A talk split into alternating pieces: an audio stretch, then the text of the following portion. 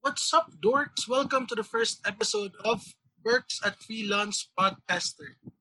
Yes, you heard that right. The name of our show is Works at Freelance Podcaster. Please don't ask me why because hindi ko din alam kung bakit ganun. Uh, it was an idea of one of the podcasters. So, welcome nga pala sa inyo lahat. My name is David. And for the next half hour or so, my friends and I are gonna bore you with musings of pseudo-intellectual millennials about the things that really matter, like how to navigate the labyrinthine halls of the 21st century dating, or how to pass off everyday existential crisis as an interesting personality, or how to make sense of your quarter life crisis by creating a podcast with your friends because you no longer have a job and you have a lot of time in your hands. So, we begin with introductions of the dorks who will try their best to fake being intellectuals until you see through their bullshit. So, I've already introduced myself. My name is David. Let's start with the oldest person in the group. Hello, my name is Angelo. So I was invited to be part of this podcast, and uh, the initial discussion is really good. So that's why I wanted to be part. So later, uh, David will introduce the topic. But uh, I'm a government uh, official. I'm working for the government, but, but it doesn't matter. Basically, here we will just talk about our experience as millennials. So I'm 30, er, early. I'm on my early 30s. So basically, I'm the oldest here, and I wanted to provide my insight and experiences. So I'm excited with this podcast. That's why I'm here. So yeah, welcome. Thank you for listening. Ay, Cloyd, ikaw, you're the next oldest person here. Huwag ka na magpanggap. Yeah, you heard it right. My name is Cloyd Kaday. I am 36 years old, but I look 18. On dating sites, uh, it's very uh, apparent that we see zodiac signs. So I'm a Scorpio sun. And to add more nuance to that, I am a Leo moon and an Aries rising. And please use this podcast for your office work. Great. I mean, I don't know what half of that means with the zodiac and everything, but I'm pretty sure someone understands, you know? So let's move on to the next ano, podcaster. He's actually the one who thought about the name. So if you have questions, you can ask him about the name. Works at freelance freelance podcaster. So next we have Jade. Hi guys, I'm Jade and I'm 25. Um, malap malapit na rin mag 26 and every day I feel, I don't know, old. um, I'm a shy type of person, so siguro yan na muna yung introduction ko. Okay, uh, thank you, Jade. Uh, so yun na nga. And okay, just to cap it off, my name is David. Uh, I am 24 years old. I'm the youngest dito. But I look like the oldest. I mean, if you've seen me in public, you'll probably think I'm married or I have a kid or something. Uh, yeah, a little story time lang siguro kung paano talaga kami nag-decide na magka-podcast. So this idea has been going on since forever with Jade and I, especially, and, the, um, and some other friends. And we thought about it back in college, which was you know three to four years ago, basically. And finally, two weeks ago, we were talking on the phone and we were talking about so many things. We realized, oh, damn, we should start a podcast. I mean, why? Is it because we think that our conversations have actual intellectual value? Maybe, di natin alam. But more importantly, we like talking to each other about the most stupid and mundane things and realize that these things are not actually stupid or mundane. They actually have so much in them to talk about. And then, as, as na nga, nagsimula kami ng podcast. So we, Jade called in some of our other friends, uh, Floyd and Angelo, who were also, ano ba, how do I describe you guys? Likes to talk. Ano? Who likes to talk as well? Yeah, who likes to talk as well. I mean, I don't, I would, I don't, I wouldn't say, I wouldn't, it wouldn't be so far fetched to say na talkative talaga kami apat. Si Jade, kahit sabihin niya na he's shy, he has a lot to say actually. Branding lang yan. Kaya, nagpapabete lang. Para sabihin na ano. Diba? All an act, guys. It's all an act. Anyway, so, Mabibigla lang kayo mamaya. yeah, di ba? So, our first episode is entitled Paranormal Inactivity. Paranormal inactivity is, you know, something playful lang na pagsasabi lang, ghosting. So basically, ghosting yung unang topic natin. Kasi we wanted to talk about something light and relatable because we like to pander. Gusto namin mag-pander sa mga anong sikat eh. De joke lang. okay, so let's start. No? Ano nga ba ang ghosting? So why don't we ask Cloyd? Kasi si Cloyd, siya dyan. Like siya sa ghosting. Yeah, I consider myself Casper, ganon. Oh, Uh, later na yung experience ko. But anyway, ghosting, I don't have it here. I don't have any definition, but yeah, in layman's term, ghosting is when you cancel your text or your chat to someone after maybe two to three parang interactions. Bigla na lang mawawala like a ghost, like a ghost, like Casper. So, I think that's it. Sino ba nagbasa nung Wikipedia? I'm actually surprised that it has a Wikipedia page. Yes. Sino nagbasa ng Wikipedia site na yon? Actually read it. So uh, the meaning, uh, for the for the meaning contemporary meaning of the ghosting, it's basically when you decided to cut off your communication with somebody, somebody that you have uh, dated with or met with. Normally, when you meet somebody online, then you hang out or uh, dated for one time, then suddenly after that time, you you started texting or communicating with this person, then suddenly he or she stopped responding to you. So basically, you're ghosted. Like what happened the night before didn't happen at all. So that's the experience of ghosting. I guess the thing with ghosting is that, yeah, as young people, as millennials, we all kind of like familiar with with this with, with this phenomenon because at some point we are we have ghosted people unintentionally or we were ghosted. So yeah, Are there any parang ano times how many times was it, would would would it be considered ghosting? Pag three months na hindi nagpaparamdam, two weeks, or what? I think the- Paramdam. the- Pag hindi na talaga nagparamdam. Pag binig, if you the moment na i-cut off ang ano, ang communication with someone, kahit Ah. kaano kayo tagal, kahit isang araw lang or I don't know, three months, ganun. Posting na I feel agad. like I feel like when you start counting the days or the weeks since you last talked, I have bad news for you. Nag-ghost ka na. Kasi nagbibilang ka na, di ba? Parang, ah, tagal niya nang hindi ako nakausap. Ah, Mm. So sorry, dude. You've been ghosted. Or yeah, yeah, or if you see the the, the message that you sent on Facebook remains unread, so check lang siya. So Oh, it's a good sign that oh this person has ghosted me. So yeah, Ano yun? Ignore? Or What? Well, Well, back zone? uh, here's the thing, trivia. Um, but as I was doing my reading on ghosting, uh, yeah, nag, nag-prepare ako. Uh, re- ghosting doesn't just happen to uh, in dating because sometimes we are also ghost. We can ghost our friends or we can even ghost our relatives. So Yeah. Basically, right? basically, when we Yeah. build a wall and stop uh, caring about what they're saying, we just a person's trying to reach out to us and uh, for us, parang uh, we are ghosting this person if we don't respond to this person like that.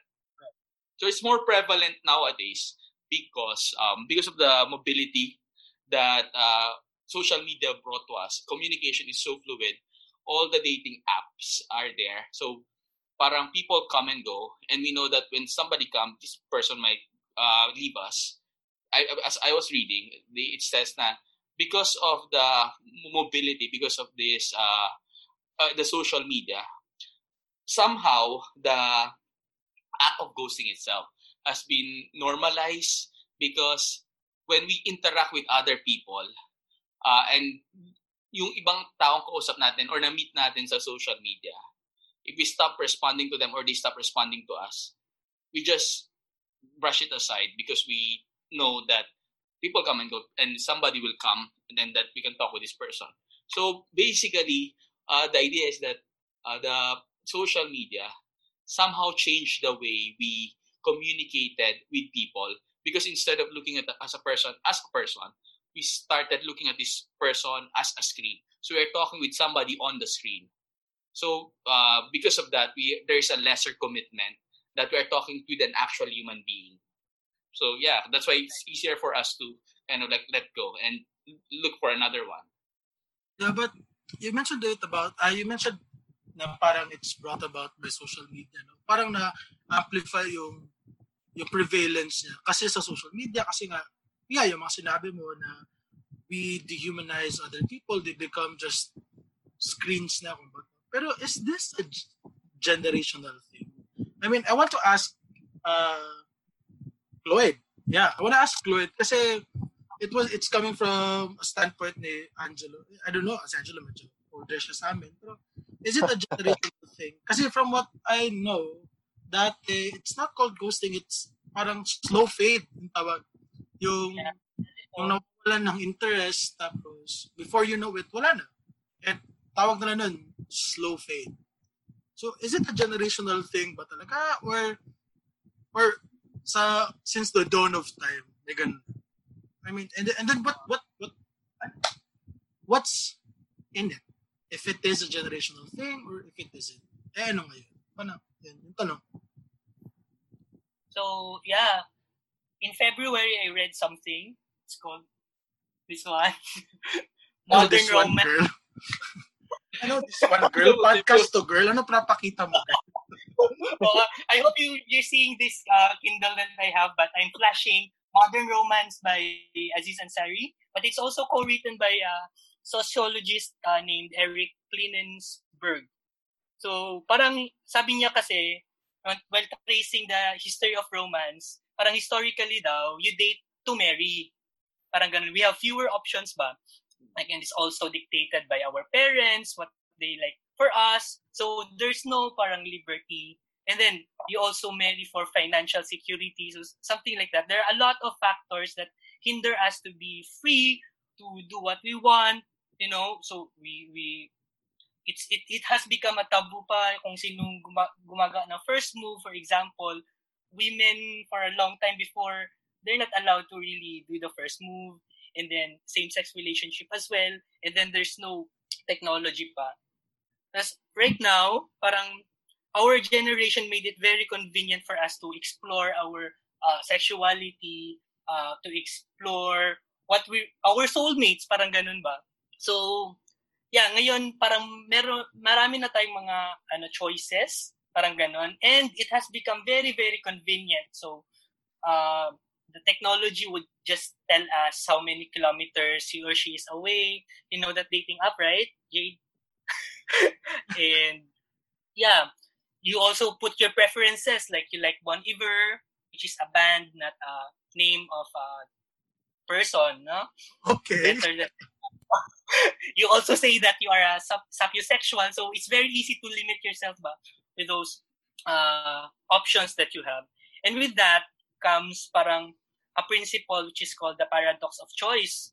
When you say paradox of choice daw, the more we are um, riddled with a lot of choices, the more we are more paranoid to really select the the soulmates that we have. So parang mas nahihirapan tayo dahil marami na tayong options to do it. And it's easier for us to get away from it because it's technology and we don't like to label things. So parang sasabi, oh, hindi naman tayo, wala naman tayong... Wala ano, tayo. Sakit nun. Um, yeah, I, I, I would like to raise a point uh, in relation with what Lloyd said, because um, it cannot be denied that all of us are using dating apps, and as millennials, it's our thing, and uh, everybody, I'm I'm sure, not everybody, it's not everybody, most millennials, most young people nowadays have these dating apps, so are using dating apps, and because of the, uh, alam mo yun, uh, the relationships that we uh, have with the people that we meet in these dating apps, it's like it, it became transactional uh, in such a way that we're like looking for people for a company and if we don't like them it's, it's so easily it's so easy to discard them and we just go in the marketplace and get another person and it's like everybody using these dating apps uh, consciously or unconsciously have this mindset wherein it's like uh, a marketplace for uh, people to meet people and if we don't click okay let's just move on With no dramas. You don't want any closure. We don't care about that. Well, I, that's my opinion. I mean, I, but I guess there's this mentality wherein uh, people, young younger people especially, are kind of like aware that ghosting is a thing, and that just they they they know that if they meet somebody online, there's a possibility that they may be ghosted. And if they are ghosted, then okay, I'll just look for another person. Probably this person is not for me. So yeah. So I wanted, I wanted to ask uh, Jade, kasi tayo yung medyo magkalapit yung edad natin. So tayo Okay. bata-bata. Wait, may may may, may ano ba si Jade? May may may social dating app ka ba, Jade? Okay. Sige. Um, eh, sasagutin ko lang yung tanong ni Angelo. ah. Um, I don't use dating apps, but that of course is for another podcast. Ah, going back lang siguro sa going back lang siguro sa question ni David kanina ano ah, about uh, is it a generational thing ba yung ghosting? I think um the, the form lang yung nagbago. The, the key word here I think is na, na-amplify or nag-change yung yung dynamics or mode ng ng paglilive ng isang tao because I think naman ever since the world began ang love nandun na yan eh no? the idea of finding someone no yung romance um na-amplify lang siguro again going back sinabi ni Angelo yung because of the gadgets because of social media mas nagiging madali yung yung pag-live or yung pag pag-go sa isang tao and I also like yung sinabi ni Claude na na-raise up ni Claude kanina na the paradox of choice kasi it's it causes fatigue no kasi when you see na, di ba, you don't want to limit yourself to someone. And it, it's it's easier to leave kasi may, may, may sinasabi ka sa sarili mo na, okay, leave, ghost ko na lang siya because marami pa ng pagpipilian dyan. No? So, so in, paradoxical talaga siya because um, on one hand, it causes fatigue kasi ang daming pagpipilian. But on the other hand, it gives you an ease or convenience to live just to let just abandon someone kasi nga may pagpipilian ka. So, yun. So, yeah, na- na-establish na natin na it's prevalent because of the things that you said and why, like, psychologically, it feels okay to do it kasi nga maraming options and the options that are provided to us make it easier for us to do it. And, but I want to ask, since there was a point raised kanina, parang na-normalize yung ghosting. I want to ask, is it okay that we've normalized this behavior or practice? Is it okay? So does somebody want to say something about that? Okay ba? Ako, ako, be- before siguro, ano, ito siguro, very helpful siguro sa, sa tanong na yan. You know, we have to, I think, uh, look at it uh, from from the perspective of the ghoster and from the perspective of the ghostee. I think it will be So very who are helpful. the ghosts here? Sino? Um, Lloyd, ikaw ba? Ano sa tingin? Fuck! Ako naman. Personally, ah, Uh, uh, pwede it personal. I am Pwede personal, pwede ding alright. Hypothetical, hypothetical. Para Ah, Hypothetical, yeah. Kasi personally, I am the the thing that I ghost are not really people. They're more institutions. Maybe we can talk about that politically next meeting. Joke. Pero okay.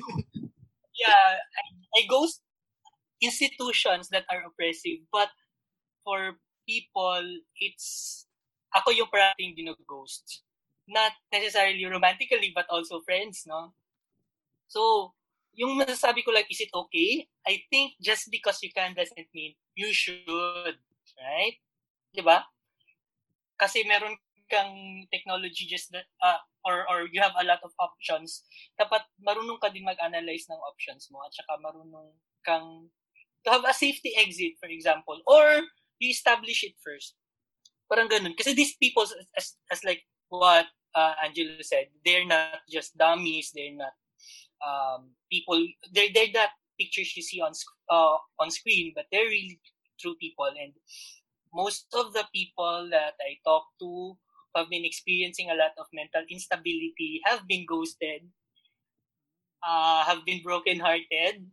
So I don't think it's a nice way to ghost people romantically maybe institutions, I would I would advocate for that. So para sa akin lang naman is you give people a chance before you really parang I don't feel I don't feel like gusto ko siya. Pero just give a little chance for them to really redeem themselves. Kasi once you get out of it and you you ghosted them, parang it's hard for you to really parang establish yourself that you are not a ghost. Parang ganun. Yeah, I get that. Yeah. Uh, Angela, I wanted to say something. Yeah, actually, um, I think one of the uh, ghosting, lack of ghosting itself is uh, parang feeling ko it's for cowards. And sometimes kasi parang with what we have now, with the society that we have now, with all this mobility, we kind of like enable uh, being uh, uh, being cowards. Kasi parang since they, we say na it has been sort of like normalized, but we it came to a point wherein we started not say I mean probably it's uh, idealistic uh, when when we say that it's better to have closure.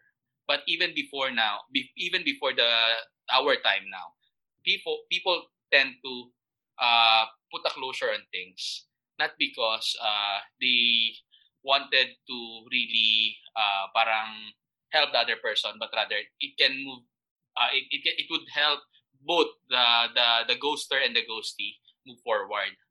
So nga ngayon, parang since na-normalize na siya, naging ang tendency is that people don't want to kind of like be in such a situation wherein you have to say no to the other person. I you're not my preference.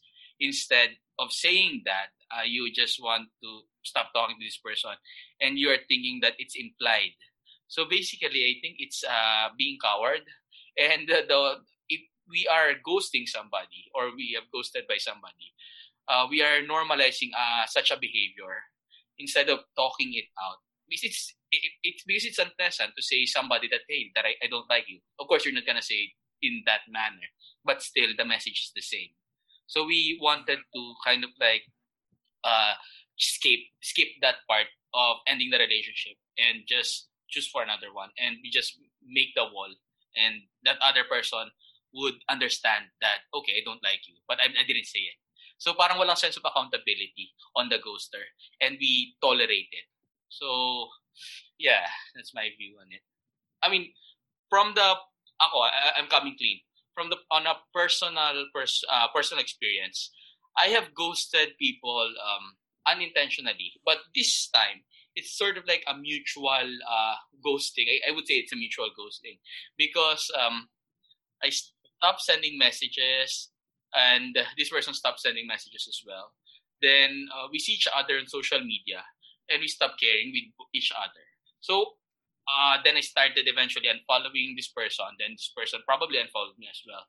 I'm not sure if it's ghosting, but I guess uh, that could fall into that. It's mutual ghosting and uh, it's just so happened that okay we're not interested in each other but i'm not saying that this is a good behavior that's my experience of ghosting per se yeah kasi ano din yeah i feel what you're trying to say and yeah coming clean. I've ghosted some people too. But nung and i realized it was easy nga.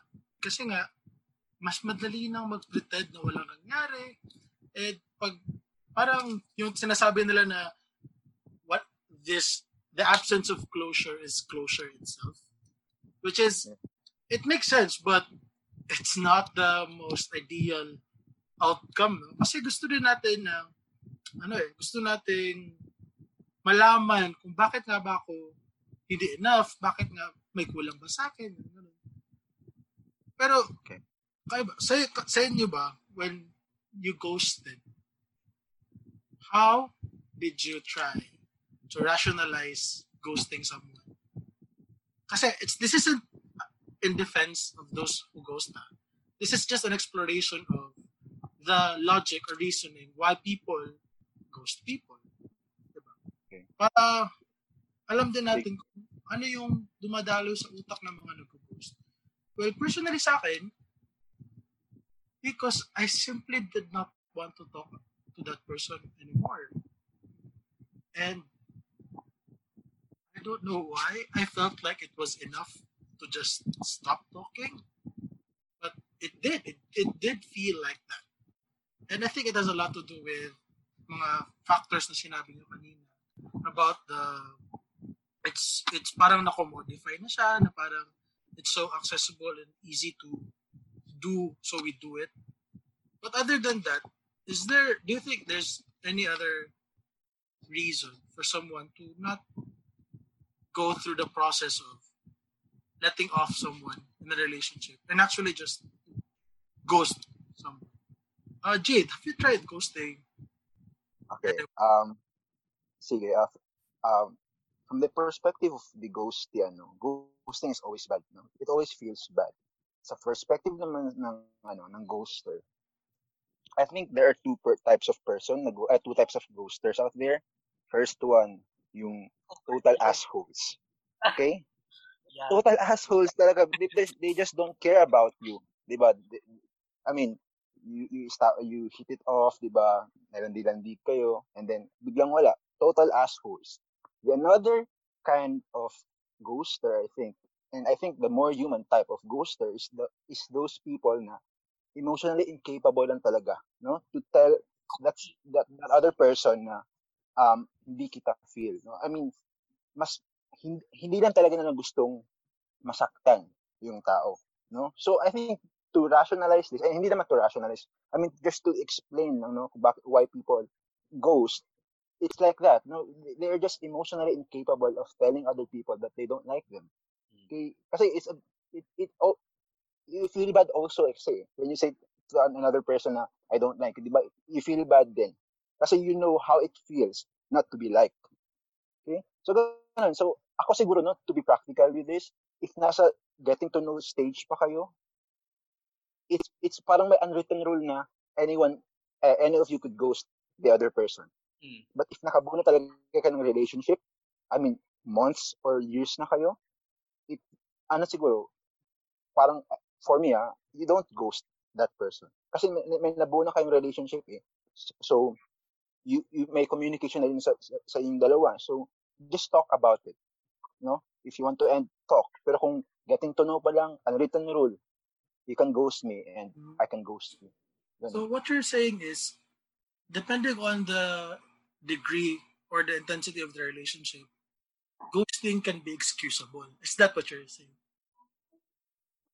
The excuse um, if, like for example, you haven't established a relationship talaga na parang at any point in time you're allowed to say na na this isn't gonna work out. I feel like this is not a good match. In at that moment or situation, you said kasi na parang unwritten rule na you can ghost each other.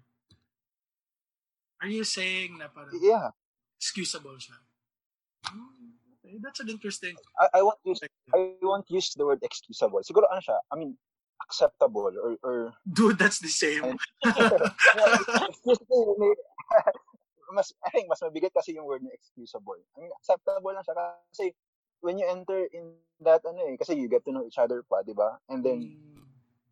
yung, yung ano, may, may, may unwritten mutual understanding kayo na I, I'm trying to know about you and ikaw rin sa akin. So, if ayaw mo sa akin, so, you can ghost me if you, you can't talk about it. Ano? Do you guys agree dito? Okay lang ba? Okay, si Angelo. I think Angelo wants to say something about it. Oo, kanina pa. Oh, talaga kanina. talaga, I'm raising my hands. No, uh, I'm, I'm kind of like, uh, parang I, I'm, I'm not comfortable with the term, uh, parang ex- acceptable or excusable or tolerable. Because, uh, the, we don't know how the other person feel. For example, we met somebody and we spend the time together. And, uh, I don't know how yung impact sa iyo and impact sa other person it could have been different. But since you have met already so there's this uh may may supposedly na na start na conversation already. So then suddenly you you you separated each other. Then you stop talking with the person. Uh, I don't find it uh, I don't find it comfortable. Kasi parang ano siya well you can just tell the person that um, I, but now I'm, I'm also having a hard time uh, enunciating it that I don't like you. But you, you get it, right? So even to me myself, para I'm not comfortable with the idea of ghosting somebody, but at the same time, I'm not comfortable telling this person that I don't like you indirectly, directly. If you're, mm. So parang it's it's like a dilemma, and uh, but then uh, what I'm saying is that uh, we going back to what I was saying earlier. I guess it's easier, or it, it would be more. Uh, it's it's better for us to go through this uncomfortable process of telling this person that hey, we might, hindi, tayo nagkiklik, I, hindi kita feel, so parang sorry ha, pero I think this is better than ghosting you. So I just wanted to say this to you, but right now, to be honest, I'm feeling uncomfortable. Parang ganon. Um, pero I said earlier, during my readings, uh, preparation for this, merong magandang uh, suggestion. Um, when you met somebody, a girl or a boy, then uh, you seem to like this person, it's easier, it's better to talk about the concept of ghosting. So tell this person that, um, hey, uh, I hope na we are both people or looking for romance, romance or whatever. But I do hope that uh, our relationship, if it doesn't push through, uh, if this it doesn't work, we may be polite enough with each other to tell each other that, hey, I might not be for you. So at the beginning of the relationship or when you first meet up, it's better for you to tell to refrain from ghosting each other just because you respect each other because both of you are human beings. So ayun yung masaktan. So meron na kayong ano, parang assurance na okay, this person will, won't ghost me and I I can tell this person that I don't like him or her. Ganun. Yeah. Lloyd? Ako by then, by then no, when you've established na you're you're averse to the idea of ghosting, parang magandang litmus test din yun. Na parang kung kung ginost ka niya bigla, you, you can tell yourself na, I dodged the bullet there. Kasi in-establish ko na eh, na ayaw ko. Tapos ginawa niya pa din. So, you can reassure yourself na, uh, gago pala yun. Gago pala talaga siya. No? So, you're better off without that person. Yes, sir. Tama, tama. Yeah. So, I think ay, yung sinabi kasi ni Jade na parang tolerable siya. Kasi I feel like, ang ano dun, ang rationality dun is that you're not that emotionally invested. Na, and you know how things go. Ganun. Pero I feel like we should always go back to what Cloyd said na just because you can do it doesn't mean you should.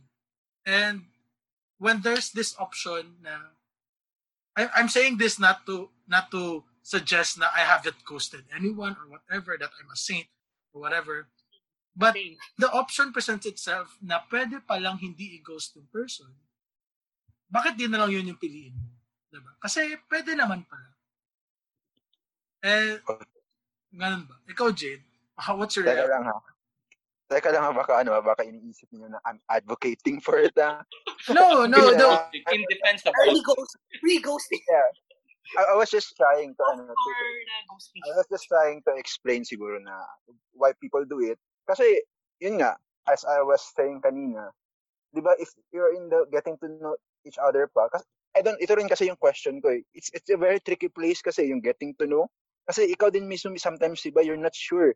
Ano ba kami? I mean, are, are we just uh, chatting or are we just giving music suggestions to each other, recommendations? ano ba to? ano, ang, ang tawag dyan, ano, clownery tawag dyan. Di ba? Ganun. clown traits. So, so I think, so, if nasa stage pa kayo na ganun, like music recommendations every night, tapos wala pang, I don't know, wala pa talagang clear na na-establishment na, na, na, na may something sa inyo, kung hindi mo na feel, I think, pwede, mo, pwede ka na mag-slowly fade away. Ganun. Mm. I think, if, ano, but if klaro na talaga, like, klaro na talaga, like, na, may, may nagsabi na kayo sa isa't isa na, okay, I like you, I like you, ganyan, ganyan. So, kung klaro na talaga na-establish na may mutual feelings, yun, it's the, it's the time na parang ang, ang, ang sama, sama lang talaga ng ghosting. Mm. I think, ano, yeah. no, it, it's, it, it, it, I think it's rooted din sa lack of communication. Kasi yung sa sinabi mo, there's a lot of uncertainty there. Eh. And I think, for example, mga ghost, ano ba, mga ghost, paramdam-paramdam lang, hanggang sa hindi mo na maramdaman pero we're not ghosts. We're humans and we're capable of communicating. So I think to circumvent that problem na you feel like you don't you don't know where you stand in the relationship or you don't know where you are in terms of closeness or in terms of mutual understanding, siguro, mas maganda talaga na mag-communicate. No? Kasi pag, pag na-communicate kayo, alam niyo kung saan kayo yung lugar, alam niyo kung saan kayo sa relationship niyo, hindi siya mahirap. No, kumbaga kasi you can't expect everyone to be mind readers eh, or attuned to your whims and fickle emotions, di ba? Kasi, yun nga eh, getting to know pa kayo eh. So, I think dapat part din sa getting to know is to getting to know where kayo sa relationship and not just getting to know the person and how you feel about the person.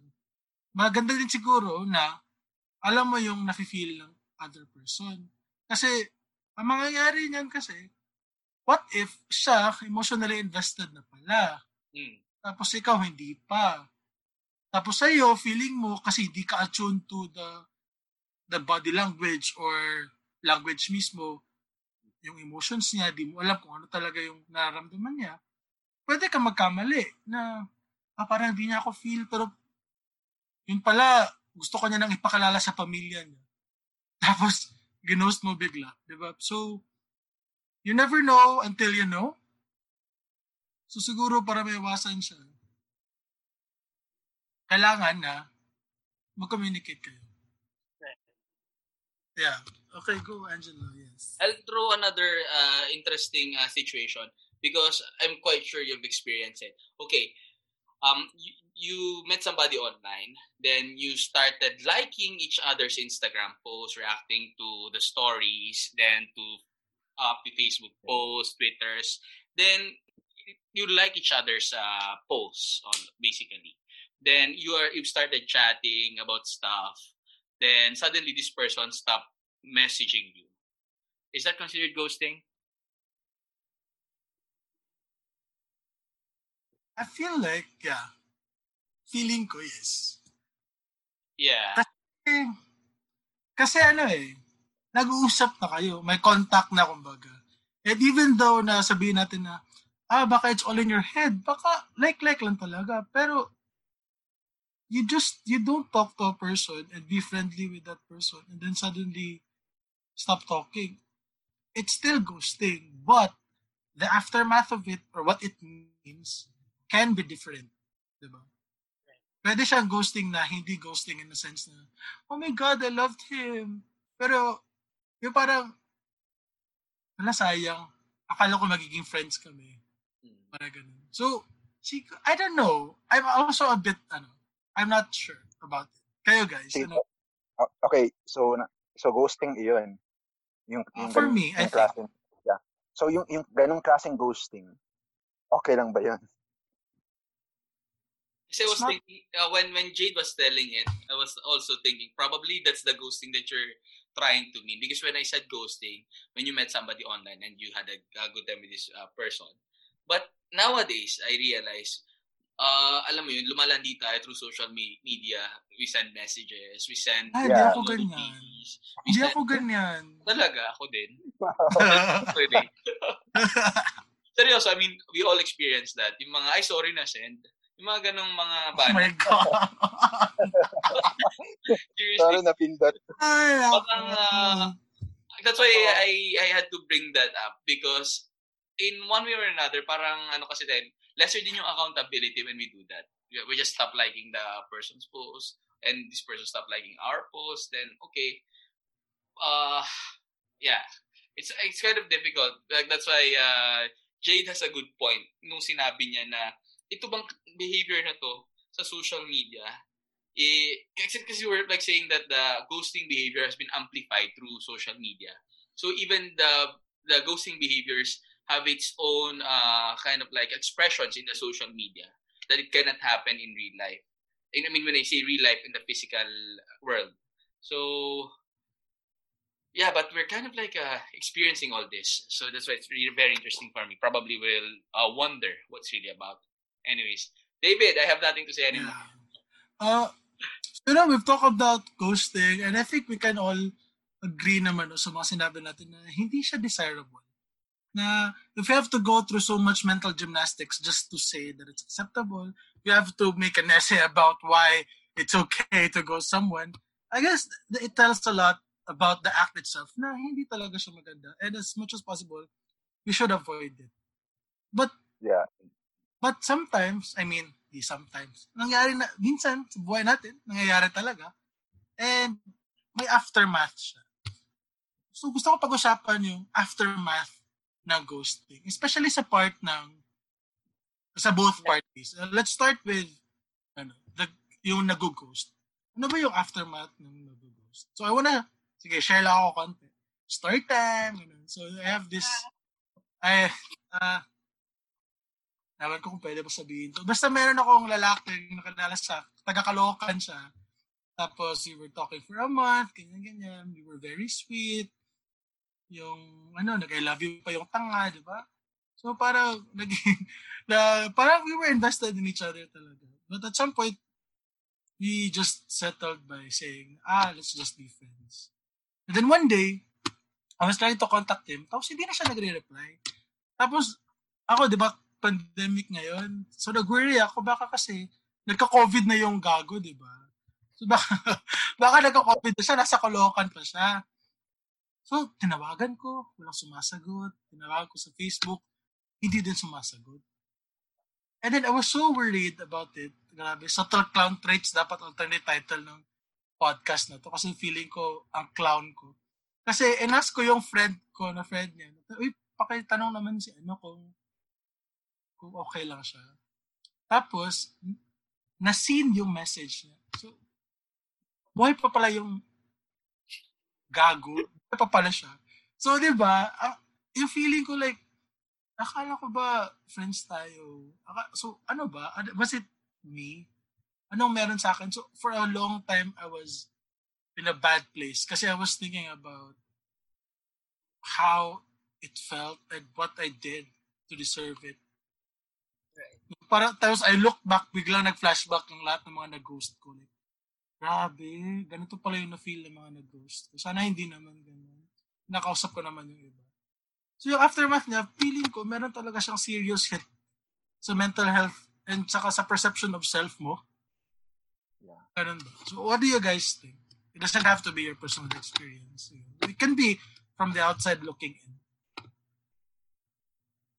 Does anyone want to say something about that? I think Lloyd has something to say about it. Well, um, just because you don't match doesn't mean it's a personality flaw. I just like to establish that na, na walang mali sa'yo kapag ano, ginost ka, 'di ba? So, it doesn't mean that a failed relationship doesn't mean it doesn't mean that you're a failure. So, parang ganon. I'm talking to you, D- Jason and Joe. But anyway, you lost respect with yourself eh. But it's it's valid, you know. Kasi parang, yun ang sinasabi ko, karamihan talaga ng mga tao have lost their minds because of love that, ano, that did not return or something. Kasi parang, you will really think ba na, baka may something wrong sa akin, Ah, yung mga unrequited, tinutukoy mo. Oh. yeah, something like that. So yun, I think mas maganda. I don't like to really put uh kanang uh I don't want to put the the burden to the ghosty. No, they are the one who are aggravated. No, pero I just would like to have a piece of advice kasi ako I've also experienced being ghosted uh, in many forms and in in many degrees of relationship um, yung natutunan ko talaga, yung, yung aftermath ko is, I think, uh, I am slowly becoming a better version of myself. From being a ghost to a ghosty. So from being a ghost, um, well, parang I also acknowledged it that it's very wrong and I have to be better next time and be transparent kung anong gusto ko. Kung, kung gusto ko casual lang, it has to be established. Although medyo mahirap nga siya kasi meron tayong parang stigma na parang, oh baka fuckboy siya or whatever. Pwede ba mag-bad words, di ba? Ah, kanina pa ako nagbabad words. Okay. Anyway, yeah, for, for the one being ghosted naman, um, I think you have to really set the boundaries. you have to know what you like. Kasi parang that's that also dictates on how people will treat you because of the boundaries that you are setting with yourself. And this will also teach others how to ah yeah, yeah, how to treat you and at the same time you cultivate yung self-respect na kailangan mong i-build para for next time, baka i-ghost ka na, you already acknowledge na nothing is wrong with you. Parang ganun. You also become a better example. Kasi marunong ka to know how to parang set limitation kasi there is like really wisdom in restraint. Ganon. Ang ganda nun. Gusto ko yun. Ang ganun. Oo, ang ganda. Like, di ba? It's all about, it's all about, Mga it's all about growth. Growth eh. Like, sa side ng nag-ghost, may growth. Sa side na ng ghost, may growth din. So, dapat, yan, ganda galing mo, Chloe. Life coach ka ba? Uh, I'm a keeper. I want to hear from Jade, uh, David, si Jade. Yeah, si Jade. Kasi para masasabihin siya eh. Um, I don't want to say something, ano, self-incriminatory. ano lang. Uh, uh, siguro, yun nga, uh, I like what Lloyd said about yung being ghosted and ghosting someone as some as an opportunity for growth. Uh, kasi nga, di ba, if, if you're if if someone ghosts you, it doesn't say something about you. It just says something about the feelings of the person ghosting you. I mean, di ka lang talaga yung gusto, but it doesn't diminish your yourself, no? You should always remind yourself na, I mean, you shouldn't depend, kasi ay, mahi- mahirap siya, but in the end, you shouldn't depend your your self-worth on other people's perspective of you. Ganun. Um, ano pa ba? Sa part naman ng ghoster, ako kasi, I don't want to think na all ghosters are just assholes. No, kasi human beings lahat. Ghosty, ghoster ka, human ka. You just struggle with your feelings. Okay? So yun nga, just take it as a as an opportunity to grow, no? to to be to be better. And it all boils down to the problem of communication. Eh. No, every relationship siguro we should start looking at it as as an opportunity to to to hone our our ability to communicate with another person, you no? To express what we really feel. Ganun. So, yun lang siguro. Hirap siya, but we always have to learn how to tell other people what we really think or feel. Yeah. Parang ano din, no? Yung, uh, the dilemma of ghosting as a whole can be solved by trying to be in touch with your humanity talaga. Mm. Stop treating other people as just potential partners or something. They are real people with real feelings, real ambitions, real emotions na they also need to be respected and in the way you want to be respected. And I think yun, we have to go back to that always. Kasi even though everything seems so fast right now, sa huli, tao pa rin naman tayo, at tao din yung mga kausap natin. That's true. Oh my God, iyak pa ba ako? Charot. You have something to add? Grabe no? Um, sabihin si yeah, Go. yeah. So, speaking of communication, don't text them, okay? don't text them back. Don't expect for them to fix Ah, you, right?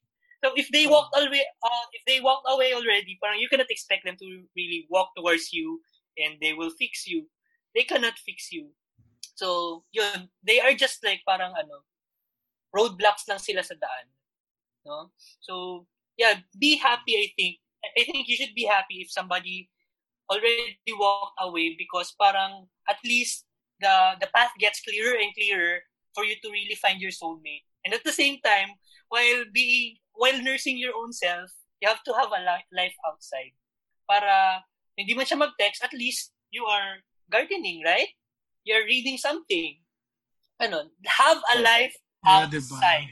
Okay? Yeah, totoo Run, yun. Oo. Pero da, ano, dapat wag yung mga ano, yung mga thirst trap din ha. Charot, yung mga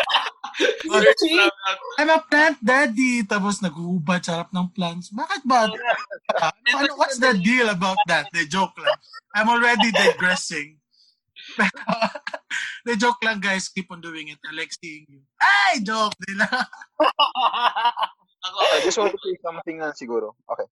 I'll, go ahead, Jade. Go na lang muna. I mean, my point for the ghosty, uh, yung experience ng ghosty. So yeah, I'm gonna say it now. So, um, uh, the experience of being ghosted is really not pleasant. But in the end, as much, uh, I think it's like uh, the modern form of unrequited, when our feelings are unrequited. So, um, uh, it's easier said than done. But remember, when it happens to you, it uh, it's not an end of the world. You may feel bad right now, but the problem is not with you. It's with the other person who ghosted you because this person has no balls to tell you that this person doesn't like you. So on your part, um, just try to move forward little by little. You mentioned nga ni Cloyd mag-plan, run, do something other than uh, waiting for the respond uh, response of this person. Just try to um, establish some semblance of normalcy in your life because uh, don't wait too long. If, of course, it's okay to wait, but don't invest your energy trying to look onto the screen and waiting so badly for the message of this person. Come on, you're better than that. Look at yourself with some dignity. Parang, uh, if this person doesn't reply to you, respond to you, or this person ghosted you, this person doesn't deserve you. So that end, I end my Oh. Ganon. This person doesn't deserve you. Kasi marupok, guys. yeah. If you like planting and if you like running, you can contact me. Joke. ala, sabi, kakasabi ko lang, wag maging marupok, tapos ganyan. Ano na yung joke? maraming thirst trap yan, maraming thirst trap. Nako. Anyway, so, yun na, no? Ikaw, Jay, Hey. any final words on the whole thing? Yun, um, don't stress yourself too much on this idea of, especially ngayon, hu- huwag kayong maghanap. Like, I mean, huwag kayo, wag, wag maging baliw sa paghahanap ng pag-ibig like, on the spot. May atake, joke lang. Oo, kasi, sabi pa nga ni Chloe, di ba, you can always find other things to do. Try running, planting, read books. Di ba, there are so much things to do on your own. You have to learn how to be alone kasi. Kasi isang, isang problem din yan kasi. I think eh, we, we, we are- we are, a- we are a generation na hindi marunong maging alone. Practice being alone. Right. Yeah, we have to practice Yeah, being alone. That's Kasi when, and because when, when we're confident na, na alone tayo and when the right person comes it will be very easy i think i hope it will be very easy na to establish a connection with them I mean, you can only hope na it would be easy. But tama din yun, di ba? Na practice to be alone. Magagaling naman talaga yung mga ano dito. Wala akong final words kasi clown ako eh. Ako yung nag-post. So para, Okay, makinig mamaya Wala. ng folklore. ah, gagawin ko lang, yeah, makikinig lang ako ng folklore na album ni Taylor Swift. Tapos, Talaga nag-promote pa tayo. uh, okay Uy, speaking of albums naman pro- promote din natin si Phoebe Bridgers yung Oh, Punisher right. niya Punisher, right. Hindi pa ako nakamove on sa 2017 niya na album, Stranger in the Alps. Anyway, mm, so? So, that was, I, I, would say that was a good talk no, about ghosting. Um, kayo ba? Ah, I think we're already done with it. That was really wonderful, you guys. Yung mga words of encouragement niyo for self-improvement. Para feeling ko tuloy, naman sa taas, no? feeling ko tuloy advice advice radio siya tapos ako yung nanghihingi ng advice. Actually, you're the facilitator. Yeah. Diba? Facilitator. Because we're all guilty of it. Eh. Uh, That, that's the idea of this podcast, basically. We, all of us are, as as young people, I'm, I'm, I'm included there, though I'm 31, as young younger people, we have all experienced this. And uh, i, ano ko na lang din, i-share ko na lang din. Uh, when you uh, brought out this idea of making a podcast, I was kind of like uh, really excited about it because the, I know you guys for a very long time, and we've been talking about these things and uh, sharing these perspectives online. It's a great endeavor for me because uh, I think I think uh, people, many people, if they listen or if they hear what we're trying to say here, they it's easily relatable because um, as millennials, as young people, parang we have this uh, generational feel of reality na ghosting, all this online stuff, we are we can easily relate with it. And all of us needed to make sense. It's not just us. Probably there's other people who are talking about this. But uh, as young, if, if young people or fellow millennials listen to our conversation, I guess they find it very relatable because probably we're talking right now, but at the same time, we are trying to make, make sense of these experiences because we're not talking as subject matter experts. We're talking as uh, people who are immersed in this experience. And tayo basically, humuhugot tayo, naghihuhugutan tayo. So parang it's a very refreshing experience for me and I really look forward to more episodes of this podcast. Yeah. That's that's a really good thing to say Angelo, no? Kasi baka magtaka nga ba, sino ba itong mga mokong na to? Tapos bakit ghosting nag-uusapan nila? Di ba? Tapos nag-introduce works from the government. Ano ngayon? Anong alam niya sa ghosting? so yun na, it's not about, it's not about establishing legitimacy or moral ascendancy. It's about, literally about just making conversations. And I think just the act of making or generating or initiating these conversations is important and we don't we shouldn't be the kind of people who would uh, discredit someone. Kasi bakit siya nagsasalita hindi gan hindi dapat tayo ganun. Everyone has something to say and it's okay to disagree it's okay to agree. And with that yun yun eh kung bakit isa sa mga napili namin topic is something that is relatable. Because most of the time yung mga things that are relatable di sila na pag-uusapan in such a way na parang nadadesect natin siya in a personal level, no? Para yeah. we accept them as is kasi nandyan na siya. So, mas maganda yeah. na pag-usapan natin siya. So, on that note, if sa mga nakikinig dyan, kung meron kayong gustong pag-usapan namin, ilagay nyo lang sa comment, tapos kung comment section, tapos kung meron kayong points na gustong sabihin to how to improve our podcast, sabihin nyo lang lahat dyan. And if you are, if you really want to help us, you can tell us, and you might even join us for a podcast. Kasi the whole point of this is to talk eh. And if you think you have something to say, then we'll gladly have you in this show. And this is a non-profit thing eh. Wala to, wala tong goal to earn. Kasi mayaman kaya kami. De, joke lang. wala akong trabaho, Diyos ko. Yun, di ba? Uh, uh-huh. And, Siguro, yeah, Jade?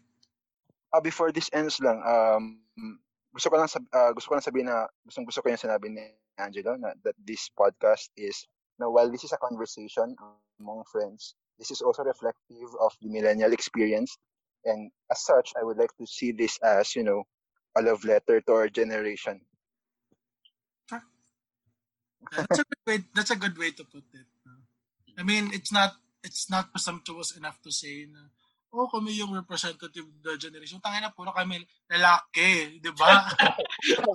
female perspective ang show na to. God, God. So, hindi talaga siya, ano, but it's a good effort. And that's what I like about it being a love letter kasi it doesn't have to be representative of anything. It just has to come from the heart. Diba? Yes. And you were saying, Jade, something? Ah, wala na. Yung ano lang siguro, uh, uh, promise natin sa ating sa listeners natin na next time no, we'll invite female friends no to join our conversation. Yeah. Yeah, sorry, sorry. First episode lang, ano, we, we wanted to be gender balanced. So eventually, yeah. uh, we just it just so happened that uh, this idea came up uh, with them and kami yung most accessible na pwede nilang i-invite. So the mm-hmm. the idea came from Jade and David and kami lang yung accessible na i- pwedeng invite. So, this... Kasi mga walang ginagawa. in, in my case, na-quarantine ako. So, ano siya talaga. Uh, hindi namin pinlano na maging lahat kami lalaki. So, it's just so happened that Wait, lalaki ba tayo lahat? Joke! How are we explaining? de, de, maganda lang kasi, kasi that means na, ano, kasi baka isipin ng iba na, ano ba yan? Puro lalaki na naman. I mean, oo nga naman. Ganun din. Kung ako to, kung hindi ako part ng podcast na to, isipin ko din yan. Pero naman, malalaka naman ako kung ano-ano pinagsasabi. So, di ba? Maganda din na sinabi natin na gusto din natin ng female perspective dito. And yeah, if, if you wanna join the podcast, hit us up. Hit us up talaga. Yung mga nag-ghost din ng mga girls. Yeah, so you know, talagang ano. if you want uh, if you want to suggest a topic, tell us sa comment section. And if you want to join, tell us para we can arrange it. Kasi we're all doing this remotely. We're not together. Ano, yeah. Nasa kanya-kanya kami bahay.